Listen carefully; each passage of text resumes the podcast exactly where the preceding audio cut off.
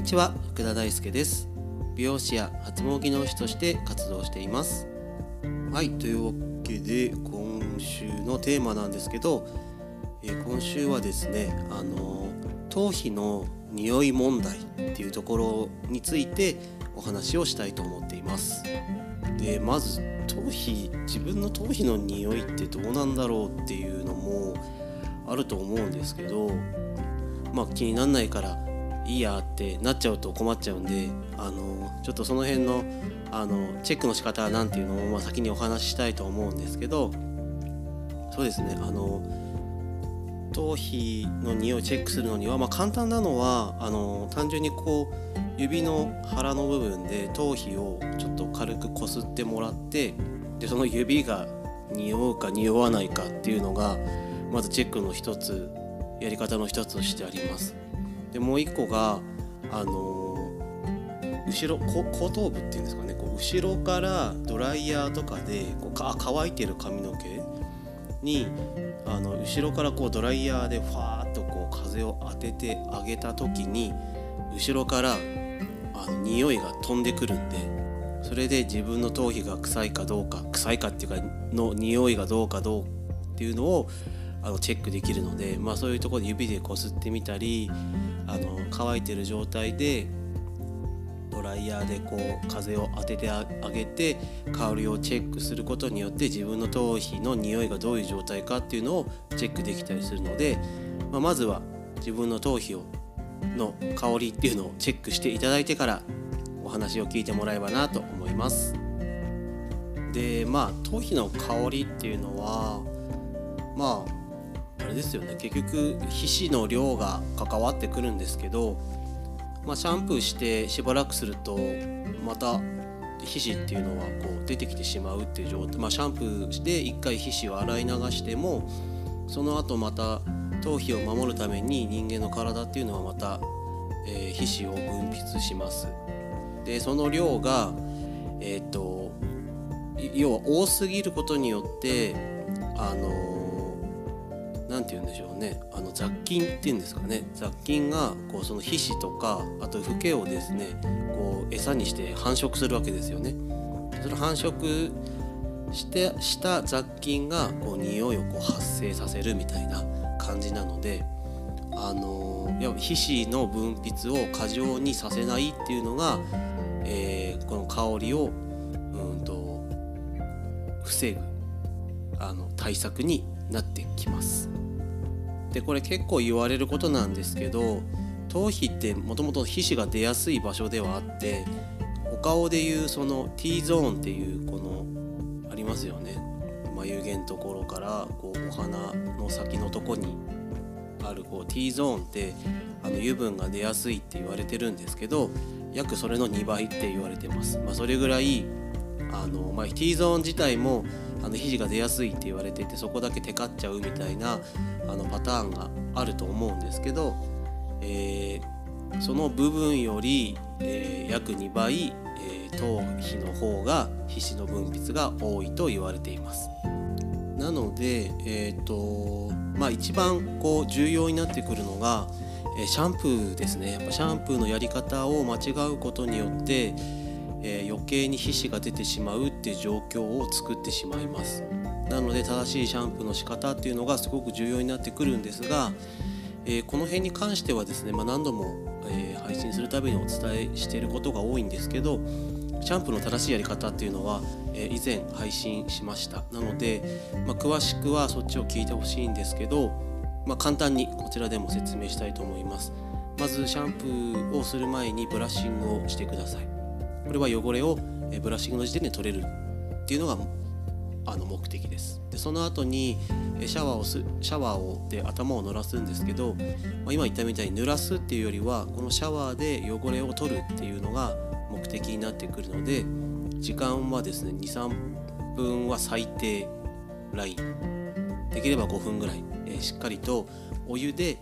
あの汚れを取るっていう習慣をつけてもらうと良かったりします。この時のポイントはシャワーの温度はさんじゅうはちどが理想とされています。でその後にシャンプーをして流すっていう作業をしていくんですけど、なのでこのよく弱洗いっていうとのシャンプーをする前の、えー、シャワーが結構重要みたいな感じになってくるので、えー、とここがですね、とりあえずポイントです。あとは詳しくはちょっとあのちょっとお手数にはなるんですが、あの以前のシャンプーのやり方っていうのを聞いてもらえるといいかなと思います。でさらに言うと、まあ、これもいろいろ意見はあるとは思うんですけど、まあ、この匂いっていうところに関して言うと、できればですねシャンプーは夜やってもらった方がいいかなと思います。でこれはやっぱ外に出るとあのやっぱ一日こう目に見えないホコリとか汚れっていうのがどうしてもあの頭に髪の毛についてしまいます。でその汚れがついたままやっぱ寝てしまうとあのなんでしょうねあの枕に枕がまず汚くなりますよね。汚れた頭で寝るとあの枕が汚くなっちゃうっていうのと、でやっぱ寝る時も汗かくんで、そうするとやっぱもともとその頭皮に住んでいる菌っていうのが、まあ、余計繁殖しやすくなるっていう状態になります。でこのなんて言うんでしょうね、このやっぱ菌が増えれば増えるほど匂いがこうどんどんあの増していくっていうのがあるので、できれば寝る前はしっかりと汚れが取れた状態で、えー、寝る時に汗をかいたとしても、えー、とそのことによって菌が増えるっていう状態を防いでいきたいので、できれば、えー、シャンプーは夜の方がいいかなと。この匂いっていうことに関して言うと夜の方がいいかなと思います。はい、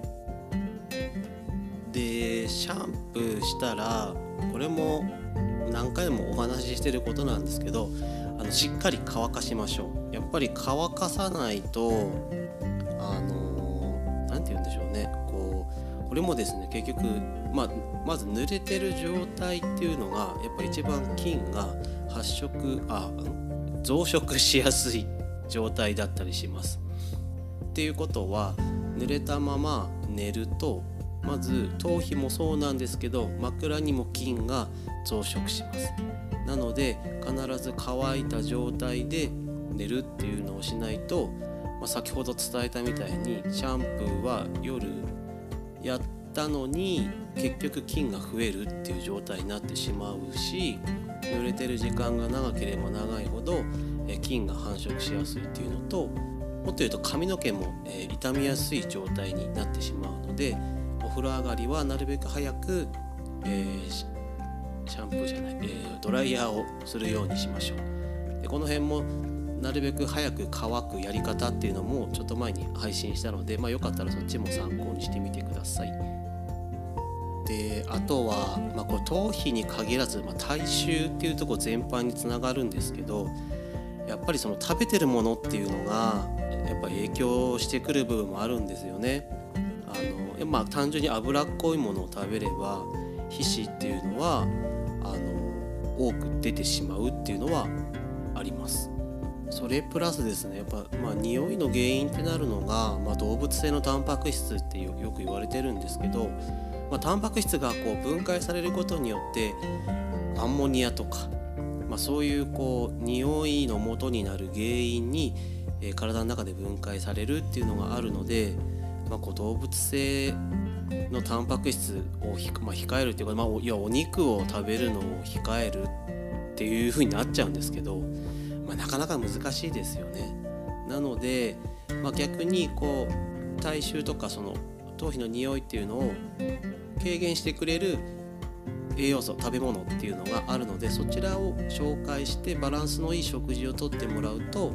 えー、その匂いにつながる原因が、えー、軽減されるかなっていうのもあるし、まあ、体自体も健康になるので、まあ、ちょっと参考にしてもらえばなと思います。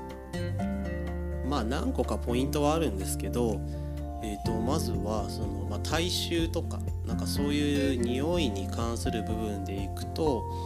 あの腸内環境って、まあ、よく聞くんですけど結構、結構ここもやっぱ関わってきます、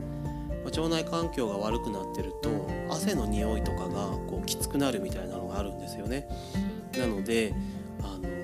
まあ、ヨーグルトとかあと大豆とかあと根菜系ごぼうとか、っていうのを取ることによって、まあ、ごぼうごぼ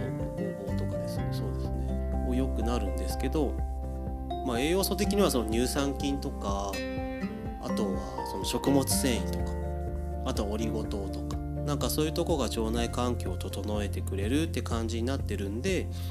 まあ、ヨーグルトで乳酸菌とか食物繊維、ごぼうとか根菜系ですよね。あとオリゴ糖とかはあの大豆とかとかで取ってもらうことによって腸内環境が整って、まあ、汗の匂いとかが、えー、きつくならないっていうのがあったりします。あとはさっき言ったその動物性タンパク質っていうところで、まあ、牛肉とか、あ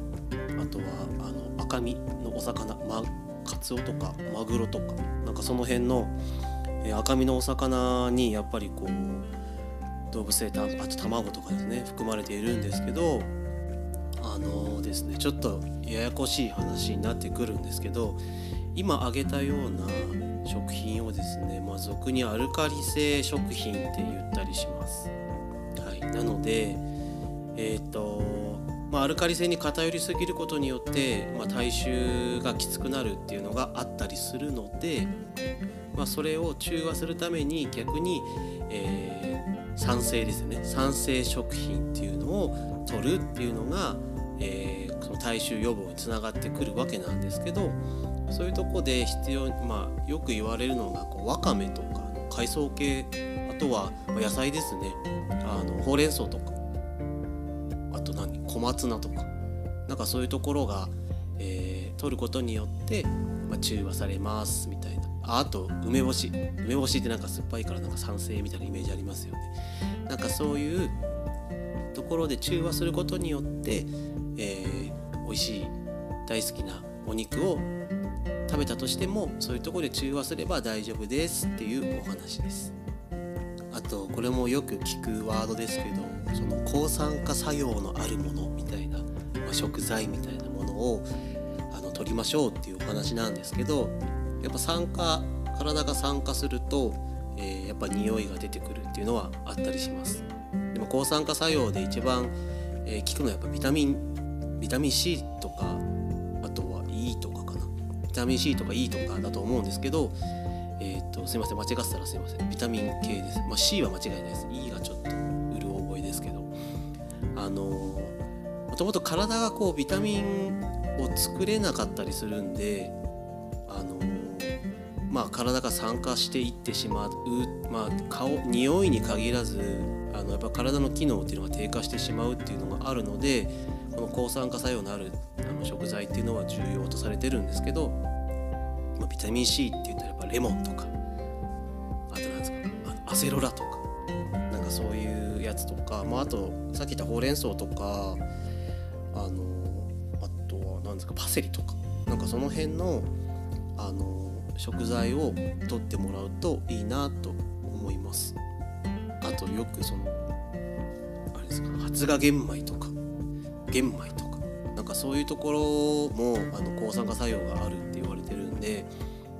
まあ、結構玄米で健康になりましょうみたいな、結構一時期流行りましたよね。なんかそういうところも、えー、その抗酸化作用につながってくるので、えー、その辺のものを意識してもらうといいかなと思います。なのでお肉を食べるときは、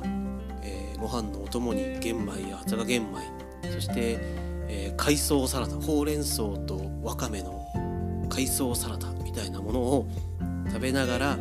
えー、やってもらえるといいなみたいな。デザートはヨーグルトになんか蜂蜜なんかかけちゃったりすると、なんかバランスの取れた食事になるかなみたいな、まあ、かなり今すいません思いつきで言っちゃいましたけど、まあ今言った食材を合わせるとそんな献立になるかなみたいな感じがします。まあ思いつくとこでそんな感じですかね。はい。まあいろいろこうね、いろいろ勉強していくと、こうやって皆さんにお伝えすることでまた自分もこうちょっとなんか頭の中にはあったけど出してなかった情報みたいなのが、お題を決めて話すことによってこうアウトプットできると、あまあ自分のためにもなるっていうのもあって、まあ配信をさせてもらってるんですけども、まあ、一番はですね、皆さんにとってこう有益な情報、役に立つ情報っていうのを、えー、これからも配信していければなと思ってますので、えーまあ、いつも言うことですが、番組のフォロー、登録よろしくお願いします。ということで、今回は、えー、頭皮の匂いについてお話をしました。えー、自分の匂い、頭皮の匂いのチェックの仕方とか、まあ、原因ですよね。あとはその対策っていうのをお話しさせていただきました。はい、もし皆さんの役に立てればいいなと思っております。というわけで、以上、福田大輔でした。ありがとうございます。